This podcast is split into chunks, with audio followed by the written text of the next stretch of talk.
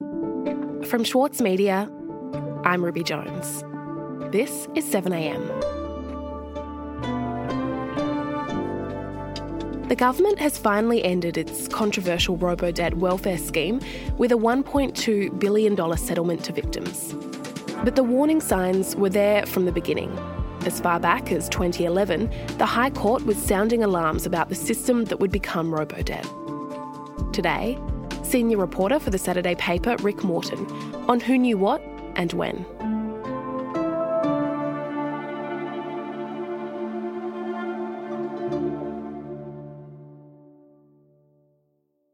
Rick, I feel almost guilty for asking this as a first question, but what is this story actually about? Well, um, that's a great question to start off with. I mean, it is about two court cases in the High Court of Australia um, and two massive legal precedents affecting the federal government. But really, this is a question about the legality of robo-debt and how much the government and government departments should have known about the uh, the legal tightrope they were walking when it came to welfare compliance, um, because these two court cases went directly to that question. Mm, so it's kind of an origin story, the origins of robo-debt? Yeah, I guess it's kind of like a like a Marvel comic book origins of the supervillain in in a way. It's kind of like how we got to this point, and it's actually very telling on a number of levels. It tells us quite a lot about the origins of Robodebt when when the coalition come to power. Okay, so it sounds like it starts with these two court cases. Can you tell me the the details? Why did the High Court rule the way that it did? So the, the real brief overview is that there's two cases. There's a case called Poniatowska in the High Court in 2011. This is the original case. Adelaide woman Malgorzata Poniatowska had her convictions for Centrelink fraud overturned earlier this month on appeal. Essentially, what was happening at the time, it had been happening since the Howard government days, but under the Labor government, it had actually ramped up. So what they were doing was going through, um, as they typically do with all of this data, finding out people who had been overpaid welfare. And in these cases, it was because, allegedly, they hadn't been updating their, their income or extra income with Centrelink. And so it resulted in an overpayment. Successive Australian governments have recognised that some people will attempt to receive payments to which they are not entitled. Centrelink had always been clear that you are required to update your information. But when it comes to criminal prosecutions and the convictions that followed, it turns out, and this is what the High Court found, that there wasn't actually a law explicitly requiring people to inform Centrelink that their income had changed. It's necessary, therefore, that there are robust measures in place to ensure the integrity of the social security system. And the government was caught out. And as they were doing this, Tanya Plibersek, who was the relevant minister at the time, introduced legislation, an amendment into the parliament, which got bipartisan support which would retrospectively change the legislation to give the government the power to compel this information and to turn it into an offence if you omit this information. 15,000 convictions may now be open to question as a consequence of the decision in Poniatowska. To ensure the past convictions cannot be called into question, this bill amends the Administration Act to insert a standalone obligation for a person to inform the Department of events or changes of circumstances that might affect the payment of a social security payment. This comes to the High Court in 2013, and the court says, get out of here.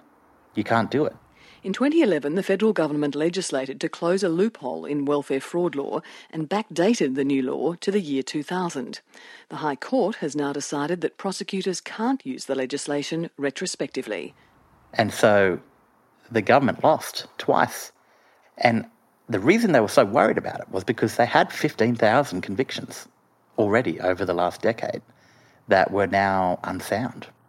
And that's an embarrassing place for the government to find themselves in. Mm-hmm. And so, Rick, the link here, the, the relevance to robo debt, that's about these cases being raised by an automatic system. Well, it's actually more about a broader legal point. The question about robo debt then is did they have the legal basis to do what they did in terms of automating the debt notices and the income averaging without all of the details about someone's employment income, which resulted in false debts? Mm-hmm. And Rick, do you mind just refreshing me on what robo debt actually is and what it meant functionally for how debts were, were raised and collected? Yeah, so I mean, robo, the, the key the key driving force of Robodebt was that they had all of this data from people that they just didn't have the administrative capacity to go through. What Robodebt did was completely outsource the administrative burden of chasing that information to the people that they alleged had debts and told them, We think you've got a debt. It's now up to you to go and find out whether it is true or not. And if you can't go back seven years and find your employment records, we're going to average it. And that's why we now find ourselves in a position where 470,000 people potentially had debts raised that were never real. Mm, and for those people who, who were caught up in this system, the, the impact was huge. I mean, you're, you're talking about a population that is already up against it, particularly for the people who were still on welfare when these debts were, were levied. They don't have any money. In most cases, they had no idea whether they actually had a debt or not, and they, they couldn't tell you. But their experience with Centrelink, and I know this unfortunately from my own experience um, and watching my mum, the experience with Centrelink is that you cannot win right? And so when they tell you that you have a debt, you kind of believe them. Even if you think or, or feel like you know that you, you surely couldn't have, what they say goes. And, you know, I was talking to um, Darren O'Donovan, who's a senior lecturer in law at La Trobe University and a kind of a specialist in administrative law. And he was saying that the, the kind of engine room of robo-debt was fear. That's what drove the efficiency because people were so afraid of being forced into even more penury, the mental health effects that come with that stress, that in many cases they just paid up and entered into payment plans, which essentially garnished their wages or their income support payments, and they lived in even tougher conditions because they were so afraid of the system. And the trauma and hurt that came off the back of that is is so great and it's so hard to measure. And I suspect it's far greater than we will ever know. Mm. So that's where we ended up, Rick, at the end of the Robodebt saga. But I think the the big question when it comes to these high court cases is who knew that collecting these debts was illegal and and when did they know that it was? Precisely. And somebody somewhere should have said something. And what matters now and what people need to know so that this never happens again is if they did say something, why was it ignored? And if they didn't, was it deliberate?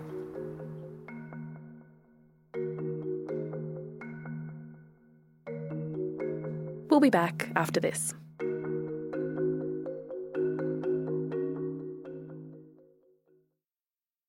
As a 7am listener, you value the story behind the headlines. That's why you should read Post, a free daily newsletter bringing you the top five news stories of the day, summarising each of their key points with links to full articles from a range of sources. Get the news you need to your inbox every weekday morning with Post. Sign up at thesaturdaypaper.com.au slash newsletters. The City of London in Andrew O'Hagan's latest novel is crumbling. But don't mistake this for pessimism. Instead, the author insists it's a necessary process for a better future. Change doesn't just happen because it's time for a change. Change has to be forced. We live in the end not in countries that are settled places, they're just imagined communities. I'm Michael Williams, and on this week's Read This, I sit down with Andrew O'Hagan to discuss his latest, Caledonian Road. Listen wherever you get your podcasts. Rick, there have been warnings throughout about the legal issues with robo-debt, and I wanted to pick up on one figure who you've written about, Terry Carney. Can you tell me about him? Yeah, so Terry Carney's been, uh, well, he was a, essentially a lifetime member of the Administrative Appeals Tribunal, and he's covered more social security cases in that tribunal than most people alive in Australia today. He was one of the members who was sitting, as he normally does, in the tribunal when a Robodebt case came before him in 2017. And he was one of the first, if, if not the first, voice to look through the social security law in massive detail as it pertained to this particular person in this case. And he, he said to me on the phone, I actually thought I was wrong. I thought, you know, I must have been overlooking something. And like I was looking through all of this, going, this is illegal. In fact, the term he used was unlawful. in the decision, um, but he thought that he must have been missing something because it was so blatant. In, in ordinary practice. And I thought there must have been something, you know, that, that somehow gave them a leg to stand on, and of course they didn't have it. And he read the legislation, he read all of the, the guidebooks and the handbooks, and he realised that he wasn't missing anything. And so, what happened to him after that decision? So he makes that decision in uh, kind of middle of 2017. Five months later, after serving for years and years and years on the administrative tribunal, his contract is not renewed, and it's uh, sort of, you know, with a wink and a nod. It's because of that decision, and um, that was certainly the suggestion that he was given.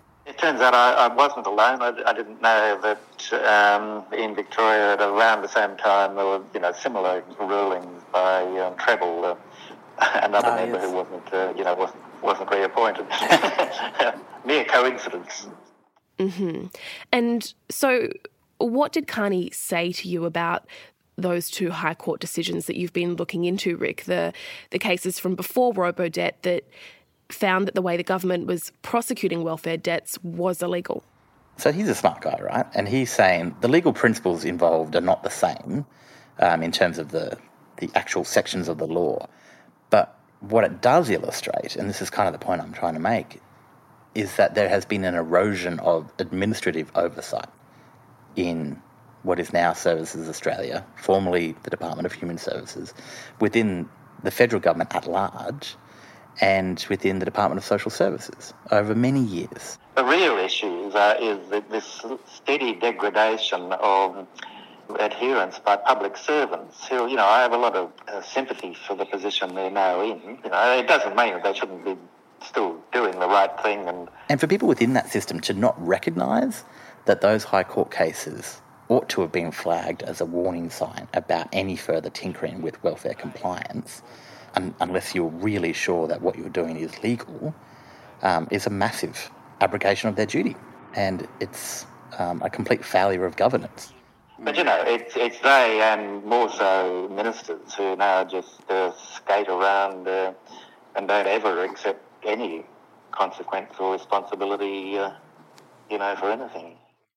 Rick, you've been reporting on problems within this system for a long time now, and I'm wondering if if you know what what the scheme was about, whether Robodebt was about efficiency, as the government says, or if it was about punishing people, especially poor people. Well, I actually asked Terry Carney that exact question, and he said it was both. What we do know about this scheme is that it was incredibly cruel, and it hurt people. It hurt poor people, um, people that the government has a duty of care to protect, and that is a that is a fact, and that is uh, evidence that is out there in the public domain. And it was an incredibly cruel scheme. Mm. And as well as cruel, I mean, we, we know now that it was illegal, but should the government have known that much earlier? Should it have known for at least a decade back when these first High Court cases were, were ruled on that, that the whole thing could be illegal? I'm going to let you in on a little secret. They knew. They knew it was illegal. The question is precisely what did they know and when? But they knew in their bones that what they were doing was wrong because the old system told them it was wrong. It said that you can't do this unless you can be sure the debt is true. Like if the, if the debt doesn't exist, then you are acting unlawfully.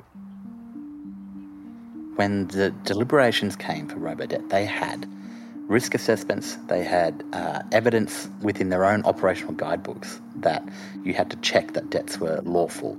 And you had the, the bruising experience from these two High Court cases that told them you need to know 100% that what you're doing has a legal basis. And they didn't follow any of these things.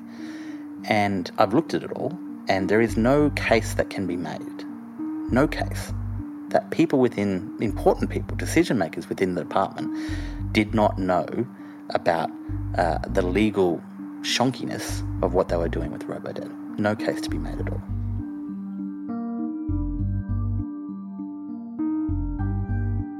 Rick, thank you so much for speaking to me about this today. Thanks, Ruby.